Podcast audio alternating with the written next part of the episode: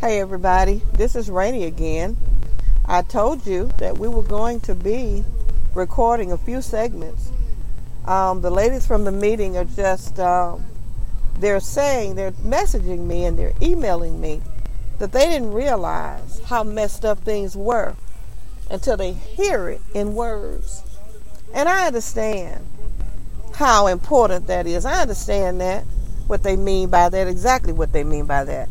So who knew we were going to figure out a way to help mothers by just that meeting last night that had nothing to do with this, but everything to do with planning? But again, a bunch of women who deserve respect as mothers, who, for some reason, if even if not last night, but at some point in their life felt like they didn't get the respect they deserved, either by their children or by other people. Who knows? But, you know, never ever underestimate God. So now this one is about, guess what? Narcissists again. But this ain't about Aunt Susie. This is about grandparents, namely grandmothers. Yeah, the majority of narcissists come from other women, and namely women related to you. And more than likely, in most cases, it's people who are just that close to you. Now, when we say the word grandmother, we know we're talking about people who uh, the name grandmother alone kind of conjures up feelings of, oh, just this warm, fuzzy feeling and, and, and just comfort, knowing that the same person who loved you loves your child, and you can trust not only your child's person with them, but can trust your child's emotions and can trust your child's um, thought processes and can trust everything that you would do. You know that the grandparent would do it and do it better. But it ain't even a news flash. I'm just to say what we all know. Not all grandparents are that way. Not all grandparents love their children. Not all grandparents love their grandchildren not all grandparents are going to to to to care for and take care of the emotions of your children the way you would. And a lot of times you're looked upon as a bad person for not having your children around their grandparents as the like other people children are. So you don't talk about it because you really don't want anybody to know so you're looked up on, looked at as a problem person. And sometimes nobody knows what you're doing but you. And as an aside, I'll say this, but it's still related. Some of us didn't leave our children um, with our parents or whatever um, on alone or like drop them off or to let them go on vacation because we knew it was something wrong with our brothers and we knew it was something wrong with our uncles and we knew that our children weren't safe around those men. So that's another thing that the black family does. It puts black mothers on display and it puts them, um, makes them uh, in a position where they have to choose one thing over another, and sometimes neither of those choices are good and benefit the child at all. So you're looked upon as a person who is mean or a person who is or thinks you your child is better than, and all you're trying to do sometimes is protect your child's virtue. Because see, if you didn't protect your child's virtue, then there's another category they put you in. I tell you, mothers can't win sometimes. So mothers spend a lot of time making decisions that they don't even want to have to make, but they are, are forced to make them because the child ultimately comes first. So you have grandmothers out there who didn't treat you right and so but for some reason they have they have a hold on your ch- children. A lot of times these are children of single mothers because grand, it's hard for grandmothers to really manipulate a whole bunch of children, but eh, but sometimes they can. But I, I know if they get that one, and again we're going again with another generation of of, of, of, of women, girls who are being influenced by grandmothers to not like their own mothers because of the way their grandmothers treated their mothers. And if people really knew the psychology behind what black mothers have to deal with when it comes to these kinds of things, and still try to be pretty and try to be smiling, try to date and try to make a family, make a home, it's a, it's a lot involved in it. It ain't nothing that you don't go around telling people about it because you're not gloating. You're just trying to make it from point A to point B. But the reason narcissism lasts a long time in the black community with black mothers and black grandmothers and then their children is because once the mother can no longer control the daughter and but gets a hold of the grandchild they they have to do whatever necessary to keep the narcissism going it is something that now that has become a part of them I don't care what they call it. There's a clinical definition for narcissism, whether we like it or not.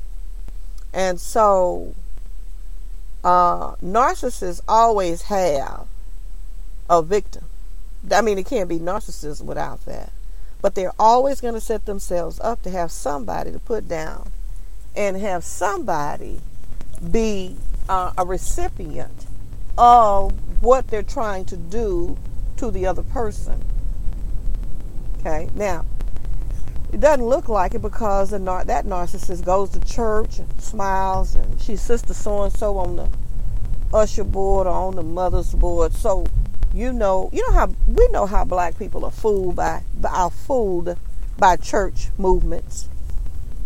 We know that the church, black church, is the place where that covers all kinds of sin so in essence, it's oh the sin is okay because it covers. It's a cloak. It helps to hide. It helps to hide the actions of the person doing wrong because fools walk in and they immediately think that person is okay because they're in the church and this is why so much happens in with people in the church because it's a great cover for a little while. It's a great cover for people for a little while. And so this is how grandmothers and grandfathers get to be very good narcissists because she's sister so and so now and she's been in the neighborhood forever and everybody knows and she done waved and smiled and she knows how to treat everybody except her own children, her own child. Okay?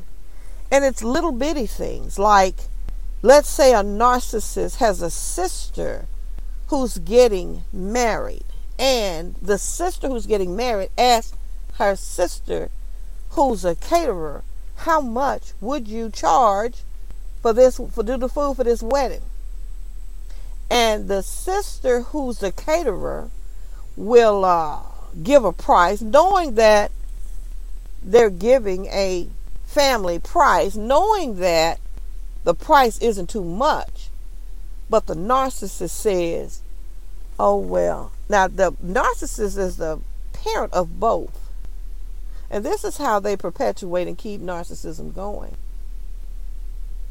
Oh, that's too much. Now, the narcissist is no expert at much of anything the she just has to say that. Okay? It's too much. And although that seems small, it's not. And you'd have to know the family dynamics to know what's a big deal and what's not a big deal. But it's little things like that. You know, or um, let's say the family I know a lady who went on a family trip for Christmas, and she was dating a man who the family knew very well. And so he also put his name in the hat to be part of the uh, uh, Christmas gift exchange. So before my friend left to go visit her family, he couldn't go, he had to work, but he he picked a very, very nice gift for the person whose name he pulled.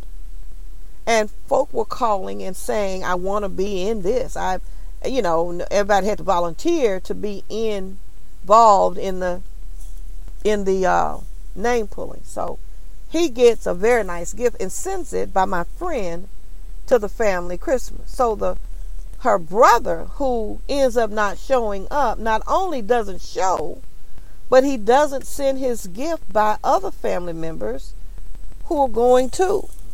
So when she gets there, she realizes that her boyfriend's gift is nowhere under the tree.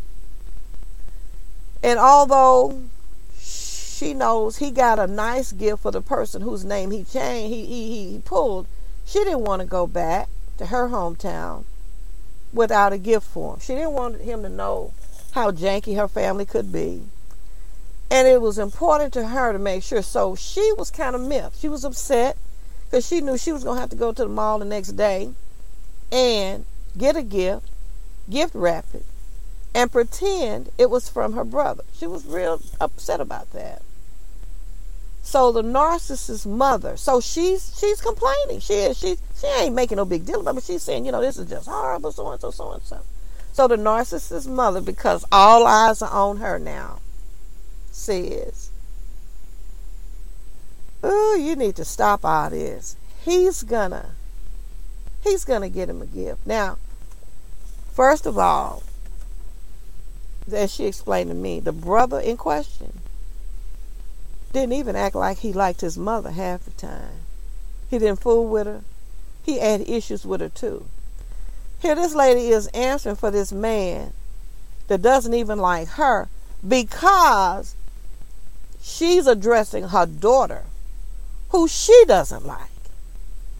So, this is another example of how narcissism keeps rearing its ugly head in families. And eh, but here's the big thing is, guess what? All her sisters got mad and decided it was time they were getting ready getting ready to go. Because my friend said to her mother, What are you talking about? How can you answer for a man who don't even fool with you? you don't know if he's going what he's going to do. Why would you sit there and say that? Why can't you stay out of it? You are answering for a man who doesn't even treat you with respect. That made the family. See, this is how narcissism continues in families. The one person who refuses to bow down to and give in to narcissism and narcissists not doesn't matter who they are. The person who doesn't give in to it is always looked upon as the one who has the problem.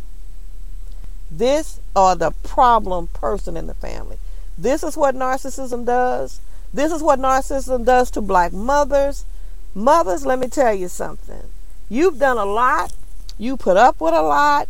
And you deserve so much more than just accolades. But I'm putting this out here for folk to know and for you to listen to so you can feel better. Because I'm going to do it if nobody else does it. I'm going to let you know I understand because I'm a mother too and that you deserve the truth to be told. You deserve your stories to be heard. And we can heal this thing if it's the last thing we do. I'll see you on the next segment.